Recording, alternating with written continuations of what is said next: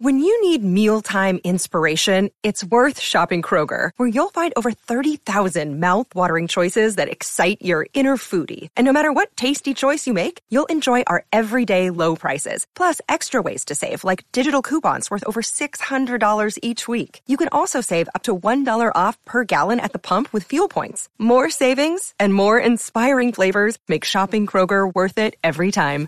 Kroger, fresh for everyone. Fuel restrictions apply.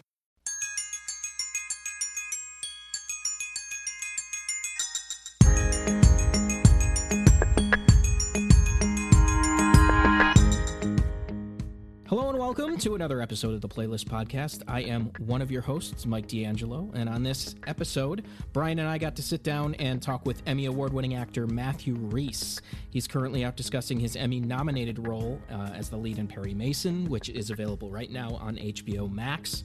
We got to talk about taking over that role uh, from Robert Downey Jr., working, you know, on such a high profile prestige series and the pressures that go along with that.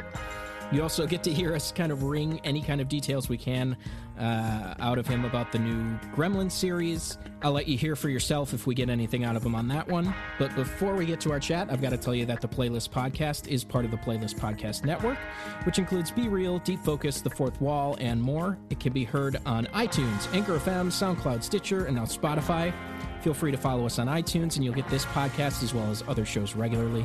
Be sure to subscribe and drop us a comment or rating. And as always, thank you for listening. Now, without further delay, our chat with the delightful Matthew Rhys. First of all, welcome to the podcast. Thank you for talking to us, and very excited to talk Perry Mason, which is currently on HBO Max. And yeah, so I guess congratulations on the the Emmy nomination. Obviously, you undoubtedly deserve this. It uh, looks exhausting for a role. I just kind of wanted to give you a hug by the end of it, but hopefully you were you were feeling pretty positive coming out of it. yeah, no, it, it was uh, one of the heavier ones. You know, mm-hmm. I don't. I would. I be, might be cruel of me to say relentless um, to the writing team, but uh, and, yeah, and it and unforgiving at times, given the subject matter. But you know, I read it. That's what I signed up for. So I'll shut up.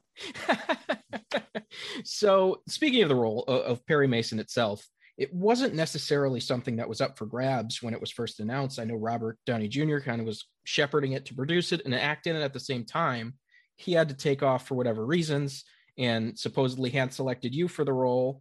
How does that, when you get approached like that, do you just immediately say yes, or were you kind of like intimidated, or you're just like, what the hell do I do with this? Yeah, all of the above. But yes, yeah. very intimidated, eh, very intimidated to know that Robert was kind of pegged to play it mm-hmm. because that that was just an added pressure that I didn't need to any job, let alone one of this size, magnitude, and caliber. But yeah, because you kind of go, well, HBO expecting a performance as good as Robert Downey Jr.'s. yeah, it, I you know I heaped uh, a healthy amount of pressure onto myself as a result of that, which was in itself uh, enough to put me off. Also, the taking on of Perry Mason, I I personally have an idea of what Perry Mason is. You know, I was I was discussing, I was talking to John Lithgow about this earlier today about where the generation generational cutoff is for Perry Mason. Where at what age do they start going, who's Perry Mason? Yeah. Uh, and we found it was around between 30 and 35. People go, who's Perry Mason? And then kind of 40 plus. Oh, yeah, everyone has an idea of who Perry Mason is. And then kind of 60, 70, they have an idea that there's only one person that is Perry Mason or should be Perry Mason. So it's weird. Sometimes you take on a part, this happened to me in the past, where you take on a part that a lot of people have an idea of who it or what it should be, but not necessarily a very concrete one. So all those things factor in and feed my demons and then just put on a big hat and did it. Yeah, and it turned out great. But did you and Robert cross paths at all as it was? Did he just check in with you and be like, hey, I could do it better? just hey, to make really, you feel good? you're really messing this up, dude. Uh, yeah.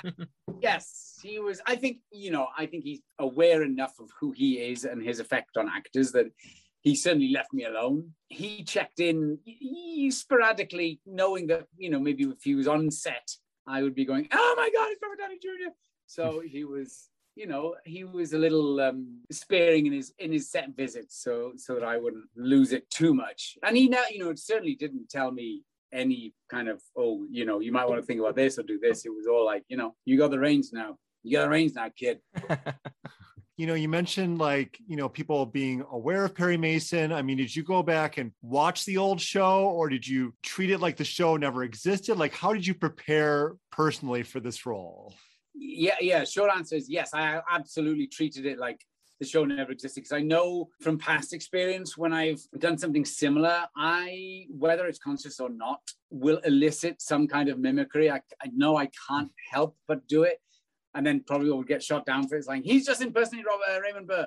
Um, so I didn't, I didn't go, I didn't go near it. And also, you know, the show itself, our show was so different to what the original was. I felt, you know, strong enough in in that sense that it was never going to be a problem. The, the research, the work I did was primarily I researched kind of LA in the 30s at that, that time. Just no real research that, that would inform any performance.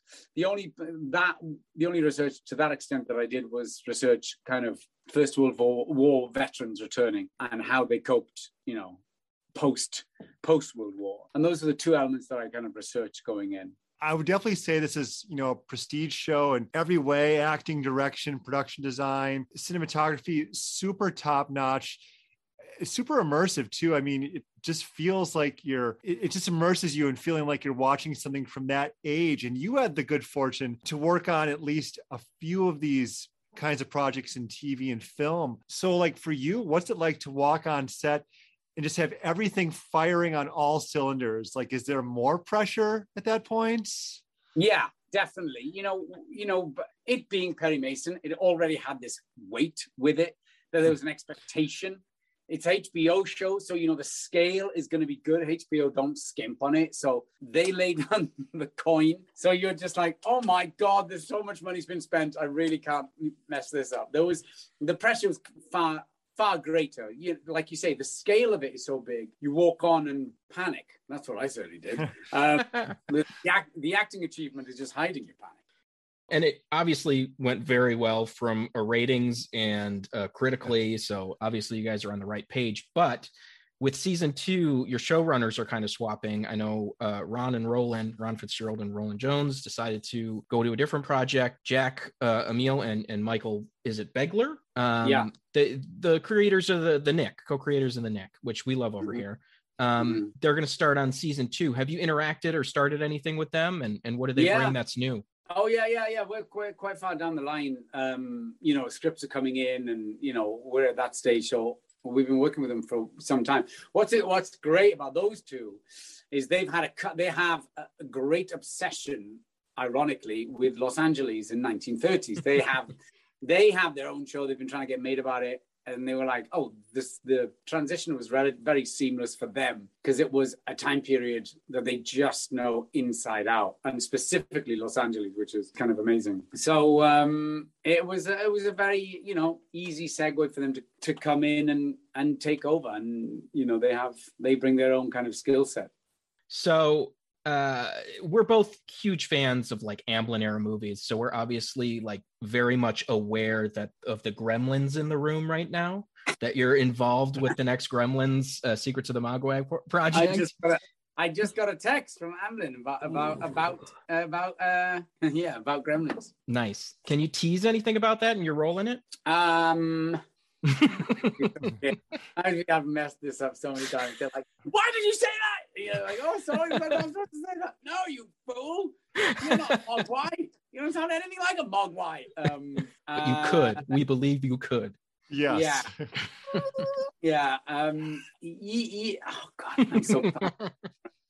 Yeah, I, you know, what? I'm going to shut up about this because it, has got me into hot water in the past. And I have to check the press notes about. I see how it is. I see how it is. Yeah yeah, but they they just texted to say how happy they are with it. So oh, that's good. Awesome. Well, I mean, with some of your other projects, I know you have one in the works called Heart of Darkness. It's like an animated project with you and Martin Sheen and Andrew Scott. Is is that still happening? Is there anything you can tease about that one? The, the only thing I tease is they're still kind of trying to get that made at the, at this time. It's uh, it's a, it's a slow burn. They're still trying to finance that one, so nothing as yet. And you know, we we've kind of signed on on. I, I kind of signed on on the premise alone. I was kind of in, but um, no, there's there's there's nothing that we can well, nothing to share because we haven't, we haven't done anything yet. So fingers crossed they get that raised. Sure. And then like, you know, just kind of piggybacking on that, even with like gremlins too. I mean, just from your perspective, I mean, what is it like? What is the transition like for you? Like, how easy is it to transition from, you know, the world of like Perry Mason to the world of voice acting and voiceovers? I mean, I'm always curious, like how you make that transition. I mean, just going from, you know, like the prestige I mentioned before to sitting in a vocal booth and recording like that. Like, what's that like for you? Um, Gremlins, Gremlins that I did just after Perry Mason was like a vacation because mm. you go in, you know, with, with Mason, regardless of how much money people like HBO spend, there's still very little time to get it right. Mm-hmm. You kind of, you hope that all will go goes well. And then you go into Gremlins to into a voice booth in your sweatpants and you can literally do it and do it and do it and do it until you go, oh yeah, okay, I think that was I got it. I that was the one I got. Whereas you know you can't ask for 22 takes on um on Mason because they're like, mm-hmm. no, we're gonna move on. Yeah, and you get to and and obviously because it's an animated series, you get you get to play, you get to be to do the big performances usually you're not allowed to do on film and television. And so I know you have another another show on top of Perry Mason. And I'm just kind of curious, like how how do you find the time for all this? You're just super busy. I know it's this show, uh, extraterrestrial in exile, who was sent to Earth uh, in an attempt to understand humanity, called Word, or or is it just a secret remake of Third Rock from the Sun? Or I mean, what can the you tell me about that? Yeah, it's, it's actually called Weird. Uh, Weird, and you'll find out why the spelling is W Y R D. Yes, and to be perfectly honest, that's just in development at FX at the moment uh, with an incredible writer called Sheldon Turner and the producer Jennifer Klein. So we're still chipping away at that. We're desperately hoping FX will greenlight the script and we'll get it made. Perry Mason is, is one of those things. Again, it, I just rewatched it just to kind of get it fresh in my head. And it's uh, one thing that always kind of comes up is like, "Ooh, I love that show," but it was so dark how are you guys approaching the next season? Is it still like kind of plunging into the darkness of LA, or how, where do you think it sits? Yeah, you know, yeah, yes, there'll still be that darkness there. I think I think the boys are bringing a, a lightness. I think uh, you know this wasn't by no means any any wrong decision, but the choice of case that was for Mason set a precedent and a tone as to that darkness throughout, and it was tragically based on um, a real case, an yeah. amalgamation cases in in LA at that time. And I just think once once you kind of start at that place, it, it, it sets it up for what it's going to be for the for the eight episodes. But Jack and Michael certainly bring um, a lightness, uh, a lightness, possibly more of a lightness than we saw last season, which is great. I hope hopefully it'll be fun. Oh, well, we're looking forward to it. And I don't yes. want to take up too much of your time. I know you got a heart out here. So I just want to thank you for taking the time to join us here again on the Playlist Podcast. Again, everybody, Perry Mason is now on HBO Max in its entirety. It is worth the watch. Thank you, gents. And thank you for the inv- invitation.